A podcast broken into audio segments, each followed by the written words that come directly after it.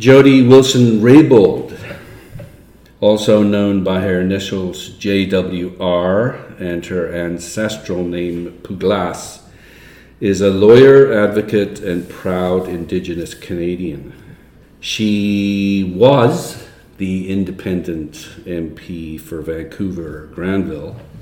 And she's vying for that position again right now because we are in the midst of a federal election in Canada. She was elected as a member of parliament for the Liberal Party uh, back in October 2015. Shortly thereafter, she was appointed Minister of Justice and Attorney General of Canada, making her the first Indigenous person to serve in this portfolio. She then served as Minister of Veterans Affairs from January 2019 to February 2019 when she resigned. Prior to entering politics, she was a provincial crown prosecutor in Vancouver, a treaty commissioner, and regional chief of the BC Assembly of First Nations. She studied at University of Victoria and later University of British Columbia. She lives with her husband in uh, Vancouver. Welcome to the Bibliophile. Thank you for having me. I want to read the first paragraph of the book. And the book is From Where I Stand Rebuilding Indigenous Nations for a Stronger Canada, published by University of British Columbia Press. Indeed. A central lesson instilled in me from a very young age was to be careful with words because you cannot take them back. You must always speak the truth. This has been a vital teaching and one that has guided me in my relationships as I strive to always be thoughtful and considerate in working with others. So why did you start with that paragraph? Well, I, I mean, thank you for having me here again and to chat about this book.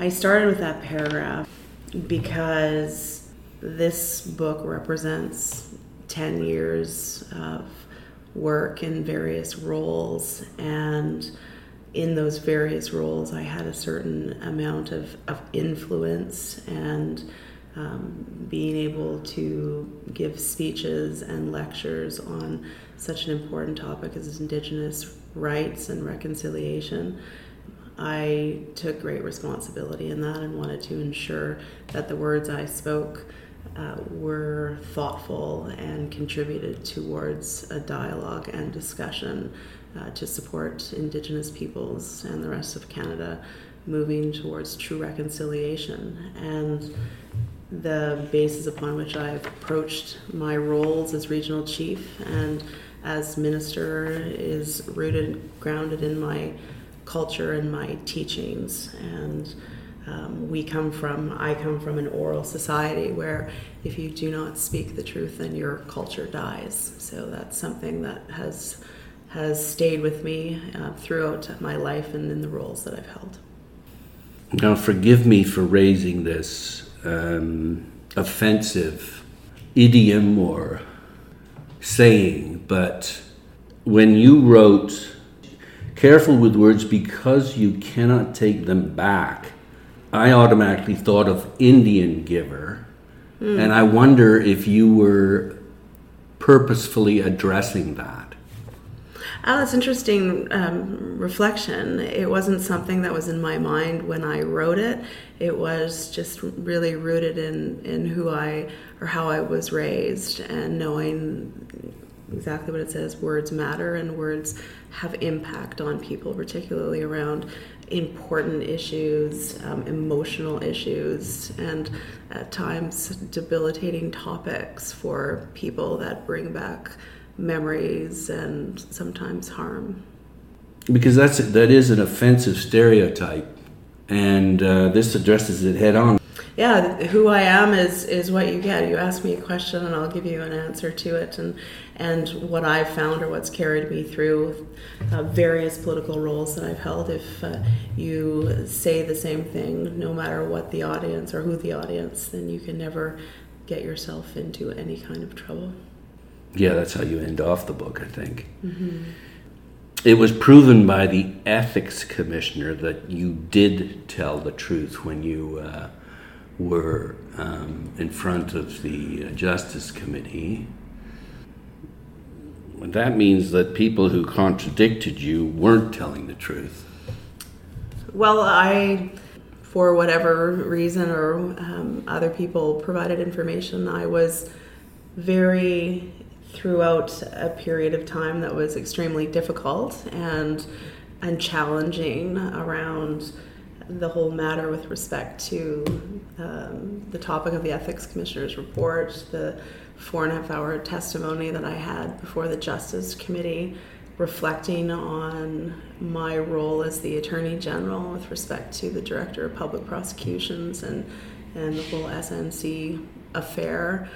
It wasn't easy, but it was easy for me to sit there and to have clearly understood my role as the Attorney General having been um, someone that uh, continues to take copious notes and uh, a, a, detailed memory, was speaking the truth. And mm. um, I know that the truth always comes out, and I felt vindication for the independence of the Office of the Attorney General and the Director of Public Prosecutions when the Ethics Commissioner released his report. Mm-hmm. Last week, I interviewed John Ivison about his, uh, or Ivison about his biography of Trudeau, and uh, he remarked that uh, about trust, that he trusts most politicians to give him back his wallet if they found it, but not to tell the whole truth. And uh, I guess you're saying that you haven't been able to tell the whole truth. Well, uh, in terms of the whole discussion and issue around SNC, yeah. Well, I have provided all of the relevant information that I have with respect to SNC and what happened during the time that I was the Attorney General. And that was the waiver that was provided in terms of of cabinet confidences, solicitor client privilege, and oath that I've taken. So mm-hmm. I've provided um, during that period of time all the relevant information. So there isn't another bombshell you want to drop then? I, I mean, as was stated in the ethics commissioner's report, there are uh, other individuals that he would have liked to have uh, had discussions with beyond what I've been privy to, I, I suspect and know to a certain degree that there's other information that other individuals have with respect to this particular issue. But as for me, in, in terms of my engagements and my role as the AG, mm. all of that information right now is in the public domain. Okay. Anything beyond that is still, in terms of my discussions with the Prime Minister or otherwise, subject of confidence. So you don't feel like you've been muzzled then?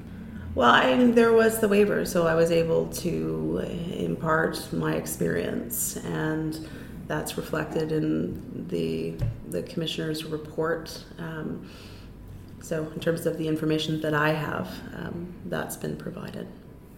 Okay, let's move on to the important stuff. Okay. The book, uh, basically, you want to galvanize action you say in the book, mm-hmm. Uh, to further the cause of self government. Now, Alberto Manguel, the famed bibliophile, spoke to me about this recently. He said that you have set back that cause by um, making Trudeau out to be a liar. Would you agree with that or not? I don't agree with that. I you're not in power anymore, though. You're an independent. Mm-hmm. So how does that help you further the cause if you're outside of, away from the levers of power? Well, I mean, there's no question that being a minister of the crown, being the minister of justice and the attorney general, brings with it. Uh, a significant amount of power and the ability to introduce legislation. I was very proud to have introduced 14 pieces of legislation, all of which uh, received royal assent, and I'm incredibly proud of that work. But in terms of Justin Trudeau and our interaction, I do not feel that I did anything to him I was simply uh, in my role as the Attorney General doing my job. And I, as I said earlier, understood that job, understood my responsibility to uphold the independence of the justice system. And had I, or if I was to have been provided the opportunity to do again, I would do it exactly the same. And um, I do not believe um, that being in power is more important than upholding one's principle. And um, if we get to that place, then the decisions we make are. We can't get to a place where where power overcomes principle because the decisions we make are not going to stand the test of time, and it undermines the very nature of our democracy, and that's what I was uh, working towards ensuring was upheld. And that's why so many people admire you. Oh, well, I, I um, have received a significant amount of support right across the country and even beyond. And it is heartwarming to know that Canadians uh, appreciate and are having discussions around the rule of law, around the independence of our institutions, and wanting to believe that there are politicians in Ottawa that have integrity. That's why I wished you were running in my riding. Well, you can always move to, Vancouver Granville. Um, let's build the case then, your case, starting in 1763, because throughout these speeches you, you make reference to important decisions and, uh, and events that have taken place in Canadian history. So, uh, George III made a royal proclamation, and a wampum belt was involved. Perhaps you could talk about that briefly. Sure. Um, well, this, the speeches uh, try to, um, given the context and where they were, to give a bit of historical background with respect to the relationship between Indigenous peoples and the Crown government. And back in 1763, I speak in some of the speeches about wampum being presented to the Crown and and not this isn't from my culture, but in the wampum, that gift provided to the crown means that uh, two cultures coming together, respecting one another's laws and traditions and ways of being, and uh, coexisting peacefully side by side, not interfering with one's governing structures, but again, coexisting. And that was the basis upon which indigenous peoples in the crown came together and a lot has happened in the intervening years since uh, wampum was originally presented to the crown in that um, things changed as time passed and um, the uh, crown governments um, sought to impose their uh, laws and their policies on Indigenous peoples for um, the worse in terms of denying their rights and the recognition that they were the original inhabitants of this land. Mm-hmm. Then Confederation in 1867, where assimilation became the, the policy. Mm-hmm.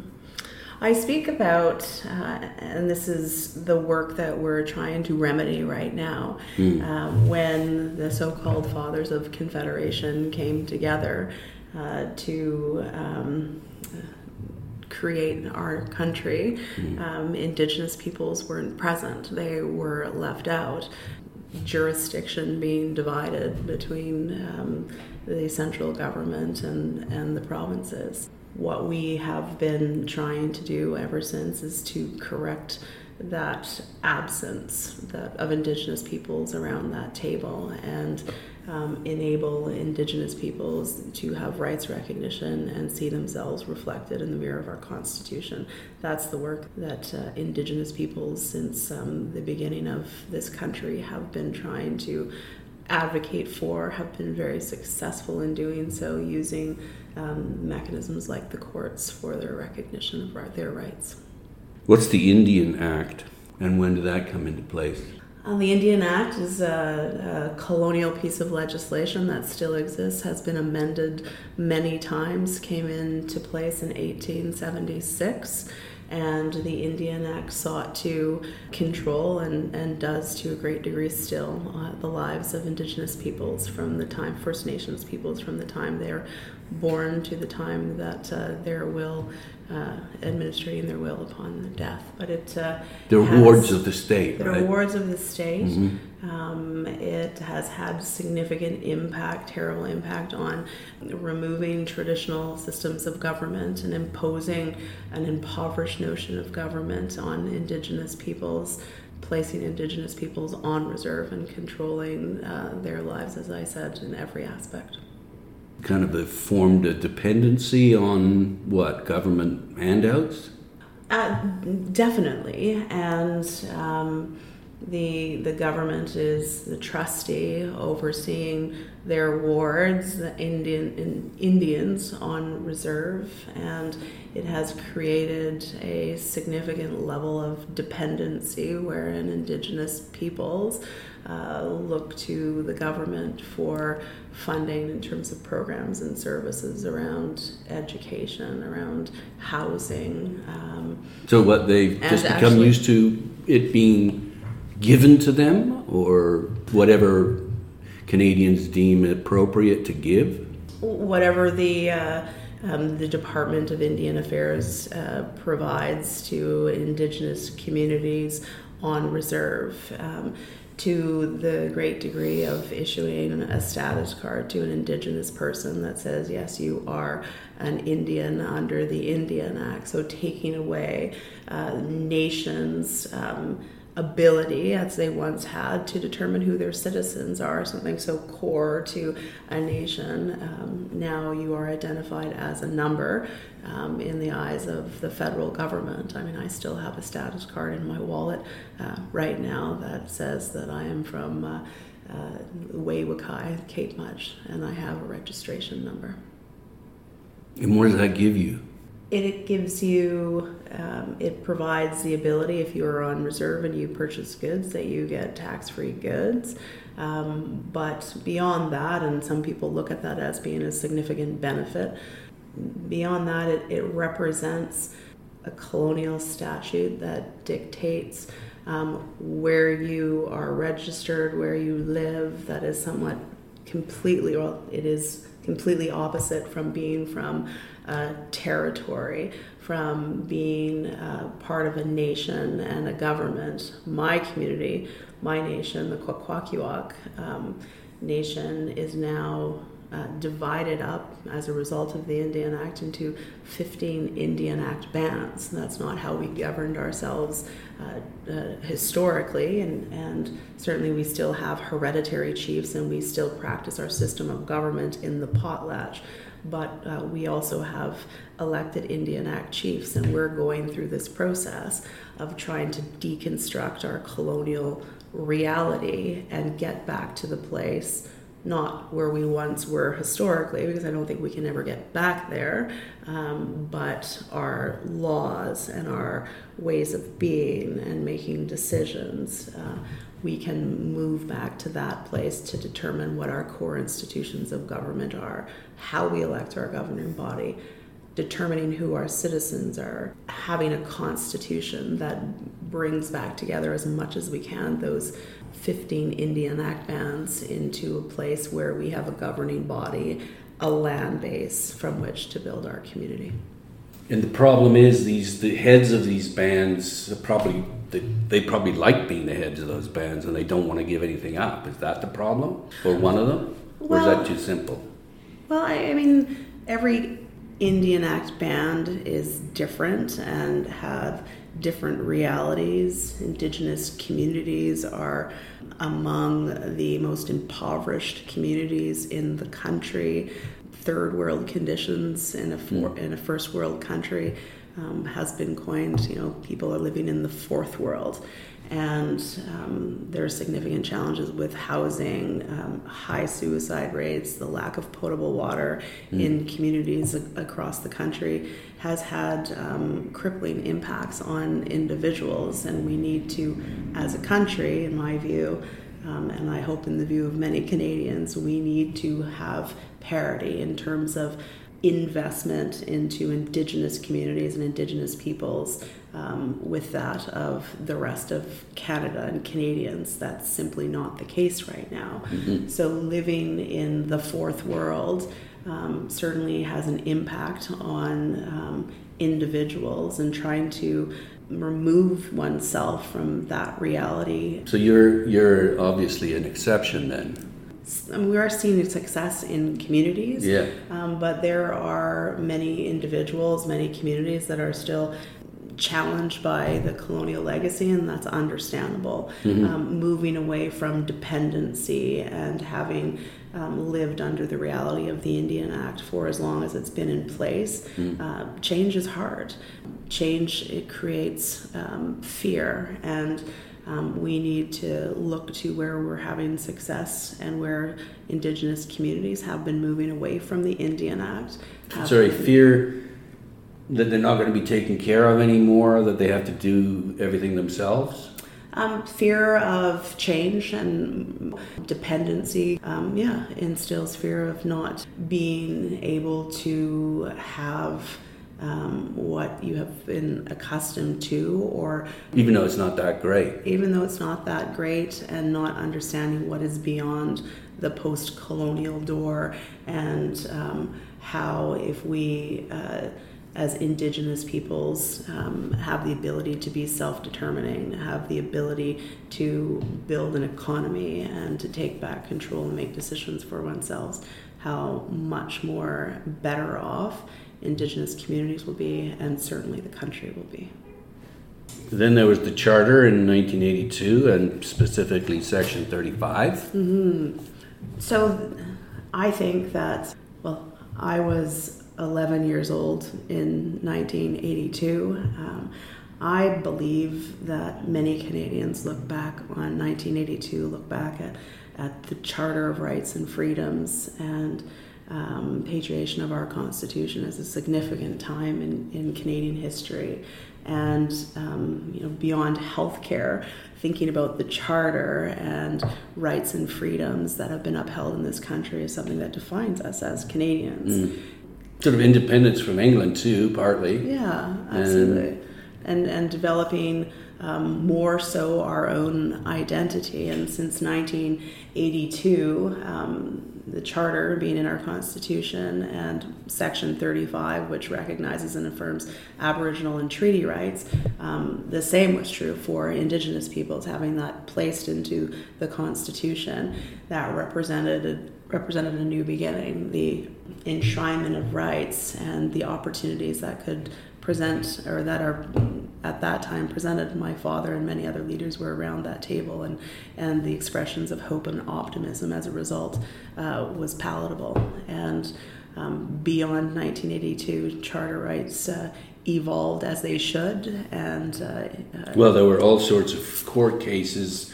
that were won by indigenous groups mm-hmm. 170 of them mm-hmm. so far well, and, and it's interesting, and I have some reflections in the book about the evolution of the Charter of Rights and Freedoms and some reflections on Section 35 and what's happened with respect to Section 35 mm. since 1982. Um, very different um, evolution of rights, uh, where in terms of the Charter of Rights and Freedoms, we see that in terms of our identity and um, when somebody says, I have the freedom of expression or religion or equality, the governments um, have sought to uphold those rights at every turn yeah. by introducing legislation, policy, and rightfully so. It's not true with respect to Section 35, where Indigenous peoples have advocated for rights or put forward um, an Indigenous right to uh, fish or um, sought a declaration of title as a result of Section 35, which Indigenous communities view as a full box of rights. Mm. The response of that assertion or saying, um, I have the inherent right to self government, the response by the governments of the day up to including today has been prove it, which is why Indigenous communities have had to go to court so many times to have courts. Um, which they have, as you say, in 170 plus cases to uphold their rights. Our challenge and opportunity uh, as Canadians, as governments, is to acknowledge the victories that have occurred in the courts, the leadership role that justices have taken. Uh, for example, in Chilcotin, having the first declaration of Aboriginal title. Our That's 2014, yeah. right? Yeah. Our challenge is to um, take that leadership role and create the space for rights recognition and beyond the courts, beyond that adversarial um, environment, and actually build a new relationship together. In all fairness, though, uh, the Canadian government has been funding all of these challenges. Well, there's uh, in what in what sense that many Indigenous communities have have gone to court and and have gotten judgments at the end of the day and costs provided. Mm-hmm. Um, but I know some lawyers have become very rich because of that. Um, there has been an industry White built lawyers. around it there's been a lot of lawyers that have made a significant amount of money uh, advocating for Aboriginal rights and bringing rights in title cases uh, to the courts. That's true. You can't argue with all these precedents. Well, and it's it's uh, all of these court cases and leadership yeah. Uh, from Sparrow and Delgamuukw to Chilcotin that has created the space uh, where we are right now and the advocacy that has been brought by Indigenous leaders um, into the courts. Um, certainly, they have had representation, but um, we need to recognize that we're not going to resolve these tough issues uh, in the courts and look for alternative ways to, to reconcile. Yeah, because you want to turn these rights into benefits. Mm-hmm. Absolutely. And, uh, you know, when when I go to events and people talk about the fact that we're on specific lands, right in Montreal, right in Ottawa, what does that mean in your eyes? Does that mean that Ottawa is owned by a band? We can unpack that that question. I I think a lot about the land acknowledgements and how prevalent the land acknowledgements have come, no matter where you are in the country, yeah. and government officials acknowledging the land, um, businesses when they open up conferences. And I think it's really important, but if we are to think a little bit further about those acknowledgements, I wonder what people think uh, they mean. For me, um, and I think words are important and those acknowledgments are important, but I think beyond that, an understanding of what um, it actually means to know that indigenous peoples were here on these lands prior to the arrival of Europeans. And that means something. This is the question that we, as indigenous peoples and our leaders before us, have been um, advocating and fighting in the courts for is the recognition of those rights, which includes title. Sorry, title, oh, recognition, I understand. Title, what does that mean? Title to the land, that there are particular pieces in of, of land in this country where there is Aboriginal title. For example, the Chilcotin, as we said, went to the Supreme Court of Canada. The first declaration of Aboriginal title to um, land was through the Chilcotin in the Nemiah Valley in British Columbia. Mm. Um, they have been on that land since time lost in memory, have um, uh, conducted themselves as sophisticated societies on that land, although somewhat nomadic, um, and have built their community and lived off that land. They have title to that land. What about Ottawa or Montreal? Well, there are indigenous communities that have lived in those areas as well, and there are certain portions of that land where we don't want to have every indigenous community go to court to seek a declaration of title, but there um, needs to be some recognition of rights to territory in order for an indigenous community um, to um, move forward, to rebuild, to expand, to build their governments around. And through that, we will be able to have the resources to build our governing institutions and contribute towards what I see as an amazing um, evolving cooperative federalism between and among different levels and orders of government. Yeah, I mean, you need money in order to, to build up these communities, to develop communities, to develop uh, an economy. But what about Ottawa? Like, what would happen is the city of Ottawa would say, okay, this is yours, sorry we took it. You can have a percentage of the taxes that come off that land, or, I mean, is that, uh, that one possibility? Well, I, I definitely think it's a possibility Yeah. in terms of sharing revenue and dividing up the revenue pie. We need to move beyond the fear that Indigenous peoples are going to take over major cities. And um, while they may have um, occupied those lands prior to people coming here, we have uh, decisions that come out of the Supreme Court of Canada rightfully saying we're all here to stay. And um, for me personally, and I suspect the vast majority of Indigenous communities, we're not wanting to remove non Indigenous peoples from these lands, but figure out a respectful way where we can live together and where Indigenous peoples can be self determining, including self government.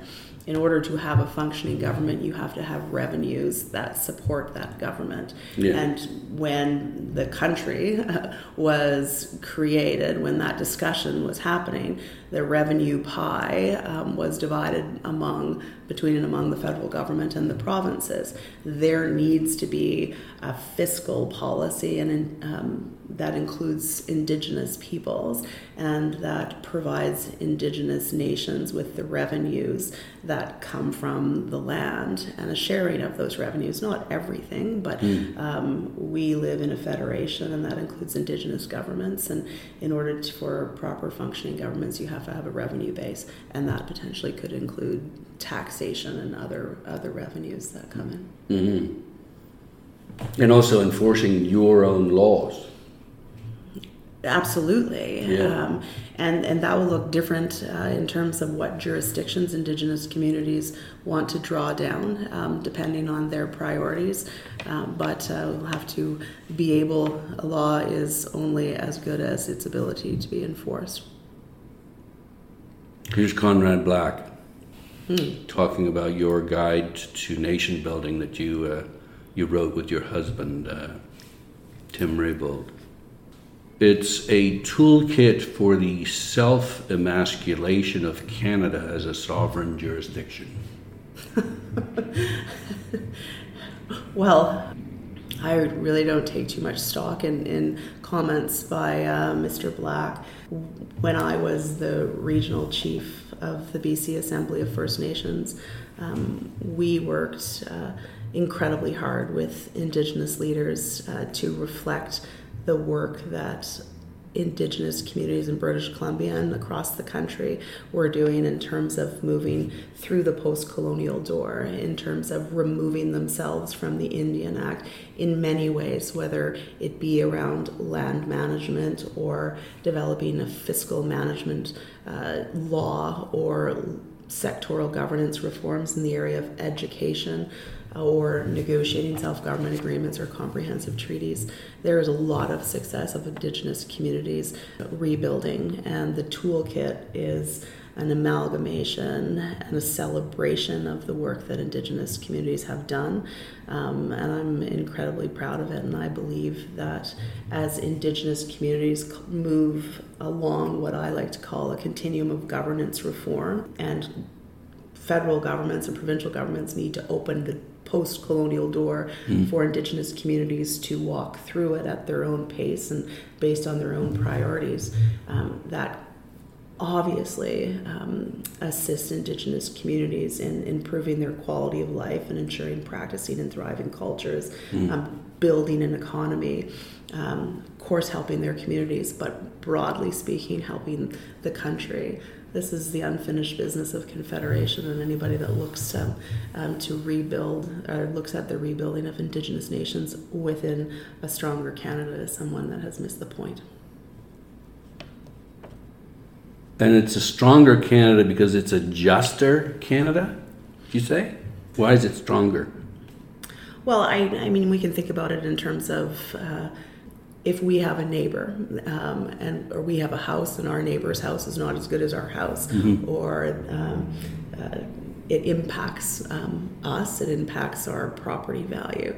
If we have a neighbor that is his or her house is well taken care of, um, built well. Um, it improves the our neighborhood. I know that's not necessarily the best analogy. Oh, I think it's one that would would strike home with many Canadians for sure. You know, for for the vast majority of of this uh, country's history, Indigenous communities were forgotten at the end of a, a gravel road, and yeah. we need to uh, ensure that every person in this country, including Indigenous peoples, have the opportunity to be self determining, to make decisions for themselves, their communities, and their nations, to be strong and to contribute towards this great country. And um, I was always taught, and I reflect on this in the book, that uh, um, everybody in a, in a community has a role to play, everybody in the country has a role to play. And if you're inhibited from playing that role, then the community and the country suffers. So, um, the ability to provide the same opportunities uh, in this country for everyone to succeed is is going to improve the country. That's what um, a just society means, where there's equality and inclusion and opportunity.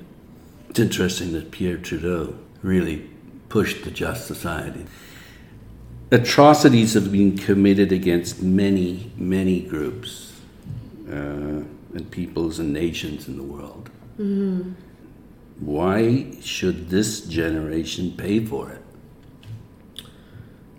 In terms of uh, um, remedying those injustices, we have to. Uh, we societies uh, will be judged by how they treat their most vulnerable. Um, the uh, inability to achieve or create the space for true reconciliation with Indigenous peoples has um, and will continue to hold the country back. And um, remedying or addressing the wrongs of the past puts us on a foundation to move into a better future. Um, I am very hardened by discussions that I have with Canadians uh, right across the country who are becoming more aware of our history mm. um, through important report, reports like the Truth and Reconciliation Commission report, the recent um, Murdered and Missing Women uh, um, report, and their calls uh, for justice um, we un- we need to understand that history and and uh, in order to move, as I say, beyond it to to remedy those um, those wrongs um, to make sure that uh, everyone's on an equal footing. Yeah, if Canada is not going to do it, then who else? I mean, I think that's why I was so impressed with what you did. It's like that's what we want. We want honesty in politics. Mm-hmm. Uh, and uh, we shouldn't just sort of shake our head and say that's that's politics. No, I mean we. Uh, I think we live in one of, if not the best countries in the world, and we need to continue to be an example throughout the world in terms of uh, justice and, and, human rights and how we um, engage with and relate and build relationships as a country with its original inhabitants, with indigenous peoples, um, is something that we need to be an example for throughout the world. And, you know, nation states came together um, back in 2007 and for the most part um, endorsed the United Nations Declaration on the Rights of Indigenous Peoples, mm. which, which provides um, minimum standards for the survival, dignity, and well being of Indigenous peoples within. Uh, throughout the world, and Canada can be an example about how to significantly operationalize those minimum standards here in Canada and create the space for rebuilding in your society or your your your world, your system, you're known as a Hilgast. Haligasti. Mm-hmm. Yeah, close enough. Not really. Not really. That's okay. Call, uh, quote, one who correct, this is just, it couldn't have been written any better. one who corrects the chief's path. Mm-hmm. Like, were you thinking about that when you? Uh, it was. It was about um, the rule of law. That's what you took your stand on, but you were also correcting the chief. The chief. right. It's um the first speech I gave when I, after I became Minister of Justice and Attorney General, I spoke, to, and it's not in the book, but um, there's a lot of common themes through the speeches that I've given. Mm-hmm. Um, I spoke about our potlatch system and our traditions, and I mean, I come from, in many important ways, a matrilineal culture. Uh, which means you know descendancy and passes through the female line. And um, in our potlatch, uh, in our system of government, men um, are always chiefs. We call them hamatsas. And um, symbolically, in our potlatch, um, a hiligasti, of which I am one, guides the chief, the hamatsa, into the big house and essentially tames that chief and determines when that chief is ready to lead.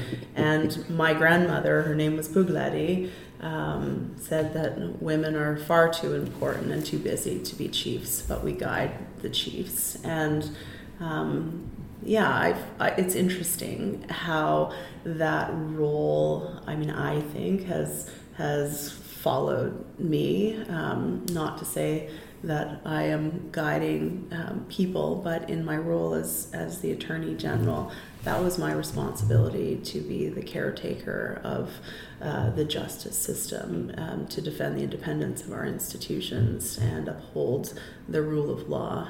So, so men are the bosses, but women make all the decisions.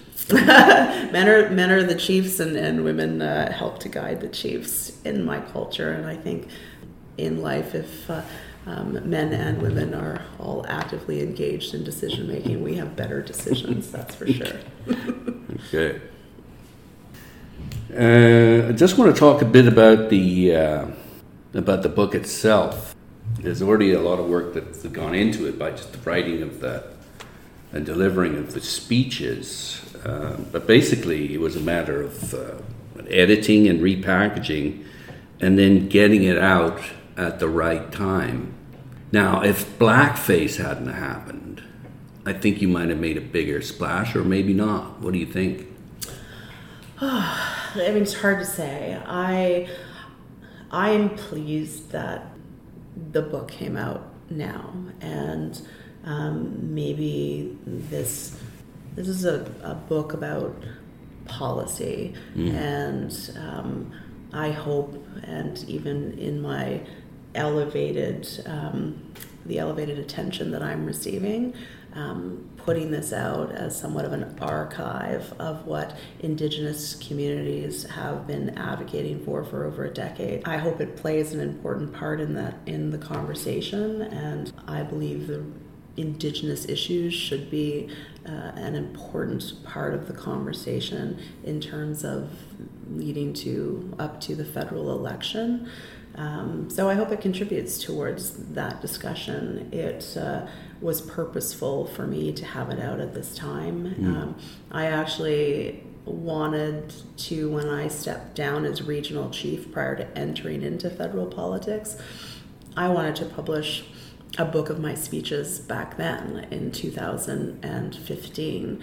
And um, I was convinced not to do it um, by a number of people saying, don't focus on the campaign. And I actually, it was my decision, but I regret that decision. Mm. But now, fast forward, I find that the speeches that are included, and there's many more, I find it interesting in the sense of the different perspectives that I had or the different roles from being regional chief and being the minister of justice. And and nobody has ever been in that position. I know that there will be many more uh, people in that position but to provide some reflections on the issues and and to contribute that towards the discussion is uh, why I wanted to get it out so fast. And and certainly uh, UBC Press was very accommodating and worked incredibly hard to do it it was an interesting process to go to. I worked very closely with uh, Lesley Erickson, who was my amazing editor, and there was a lot of overlap in many of the speeches that I gave. Yeah.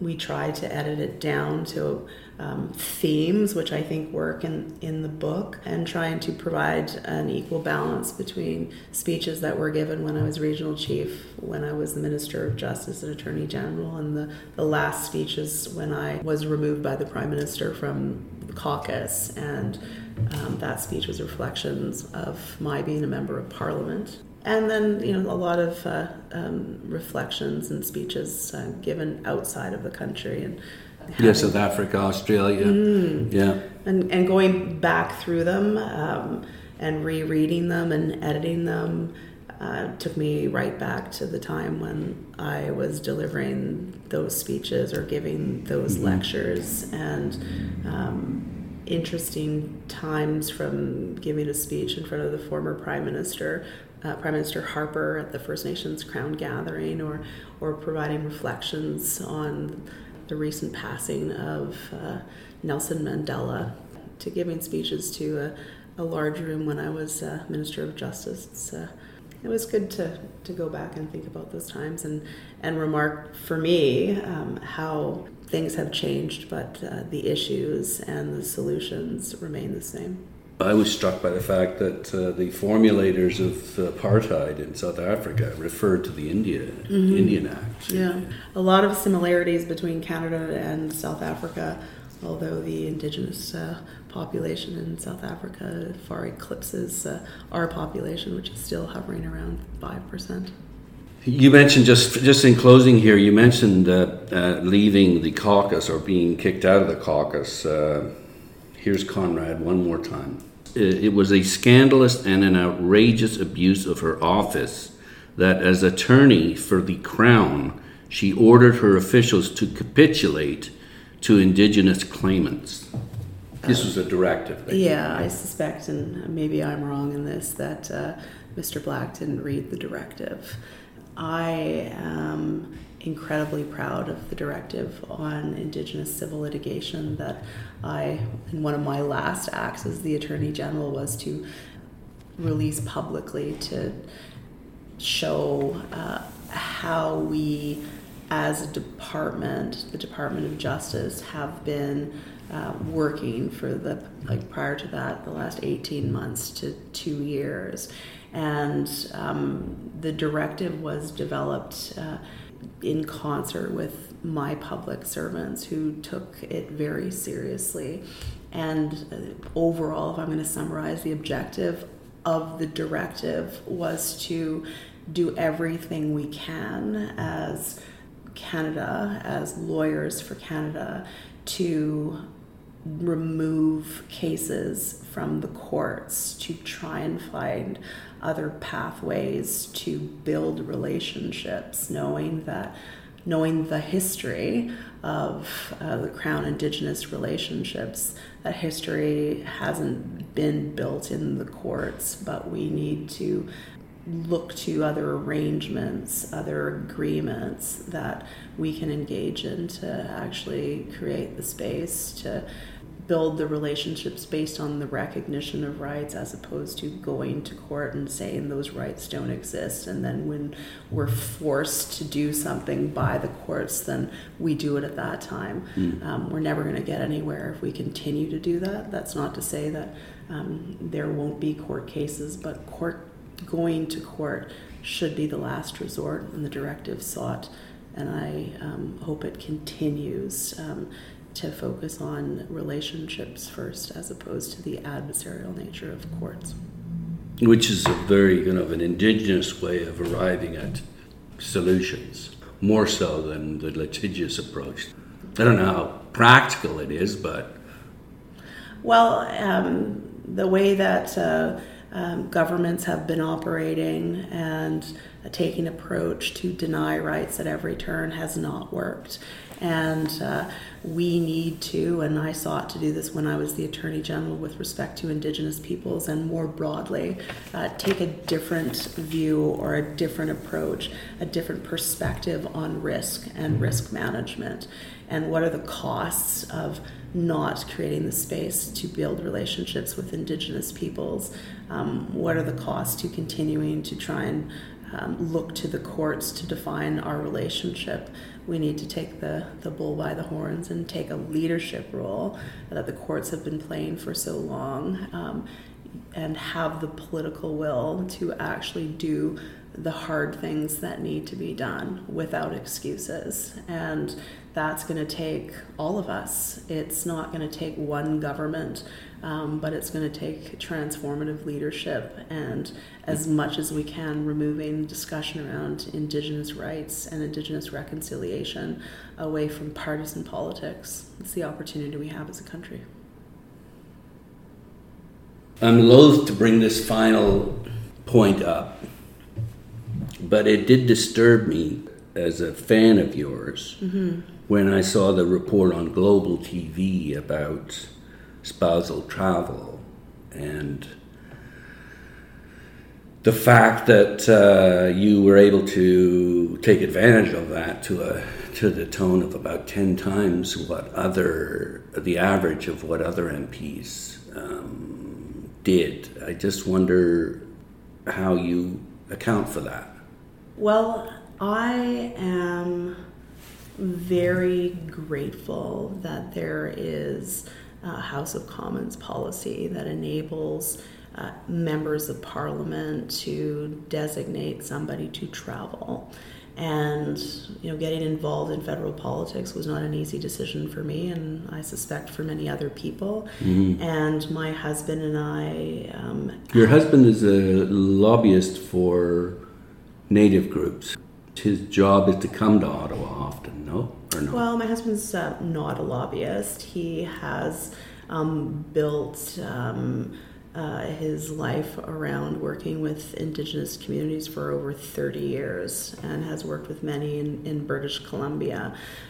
But that is separate and apart from your question in terms of expenses and travel. We had as a couple made a decision to uh, ensure that we put our marriage first and um, that because he had the ability um, to travel um, with me. Um, you wanted I, to see him as much as I you could. I welcomed it. Yeah. And, and I don't believe that the cost. So you're still in love then? We're still, I take my marriage and vows very seriously, and the cost of public service can't come at the expense of families or uh, your relationship. Yeah. And you were taking advantage of a program that was there for that, and no one said you couldn't, I guess. Is that it?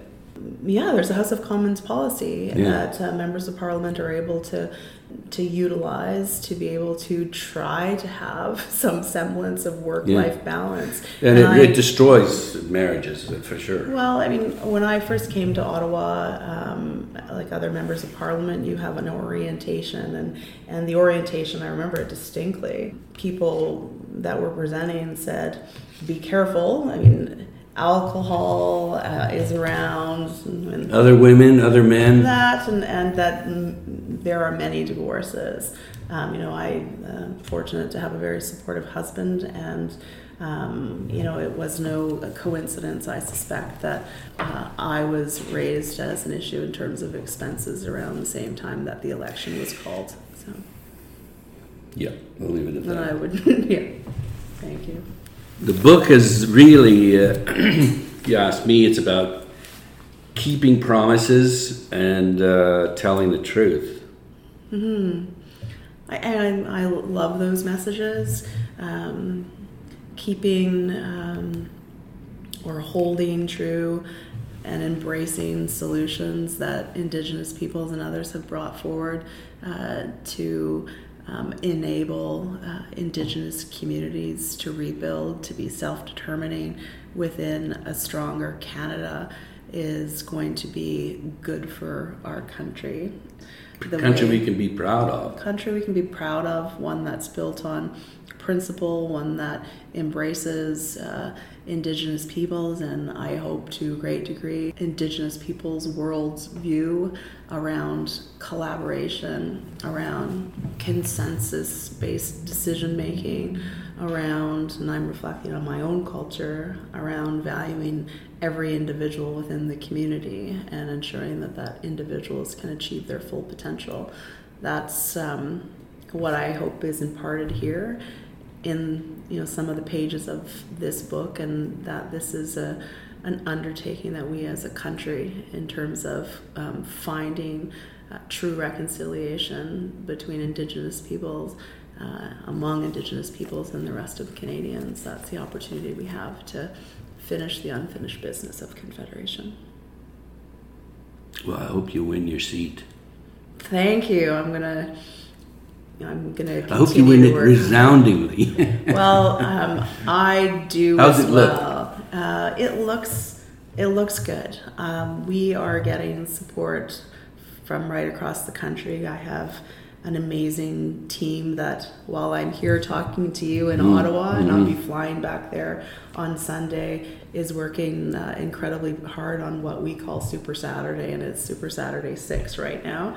Um, Why is it Super Saturday? We just call it Super Saturday because we do door knocking and a whole bunch of activities to reach out to people in Vancouver Granville and we have hundreds of volunteers that are on the streets right now and um, keeping us engaged and um, I look forward to the to the to the federal election. I have always been one to work incredibly hard. I know that running as an independent is not something that happens every day, um, but I'm going to do everything I can to hopefully re earn the, the trust and support of the voters of Vancouver Granville.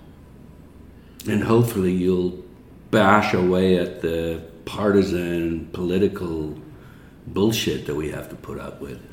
Um, hopefully, we live and I in a hyper partisan world, and that's reflected in some of the well, some of them the, the discussion that's happening um, in this federal election campaign. I mean, we're not going to resolve the major issues of our time, particularly climate change or Indigenous reconciliation, if we think that um, the solutions and the answers are confined to one party. Um, all 338 members of parliament that are elected on October 21st have to come together with the best ideas and solutions to build a plan on climate change, a bold plan of climate action that lives beyond the life of one government. That's our opportunity, and the hyper partisan nature of politics has eclipsed policy, it's eclipsed people, honesty. Honesty and Canadians' voices, and we need to take it back.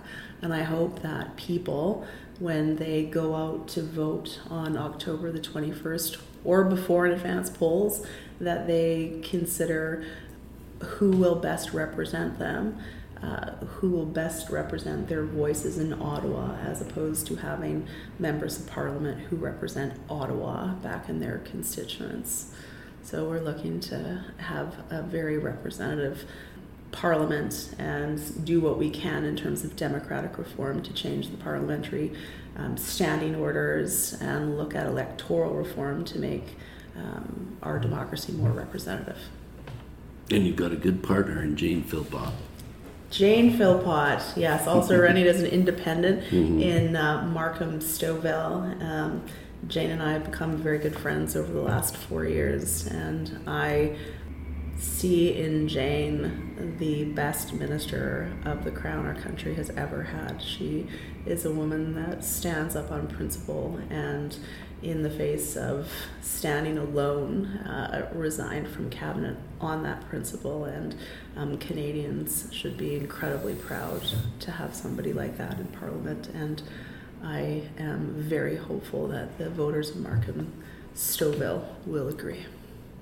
The book is From Where I Stand Building Indigenous Nations for a Stronger Canada. And the author is uh, Jody Wilson Raybould. Thank you so much for talking to me. Thank you for having me. I appreciate it.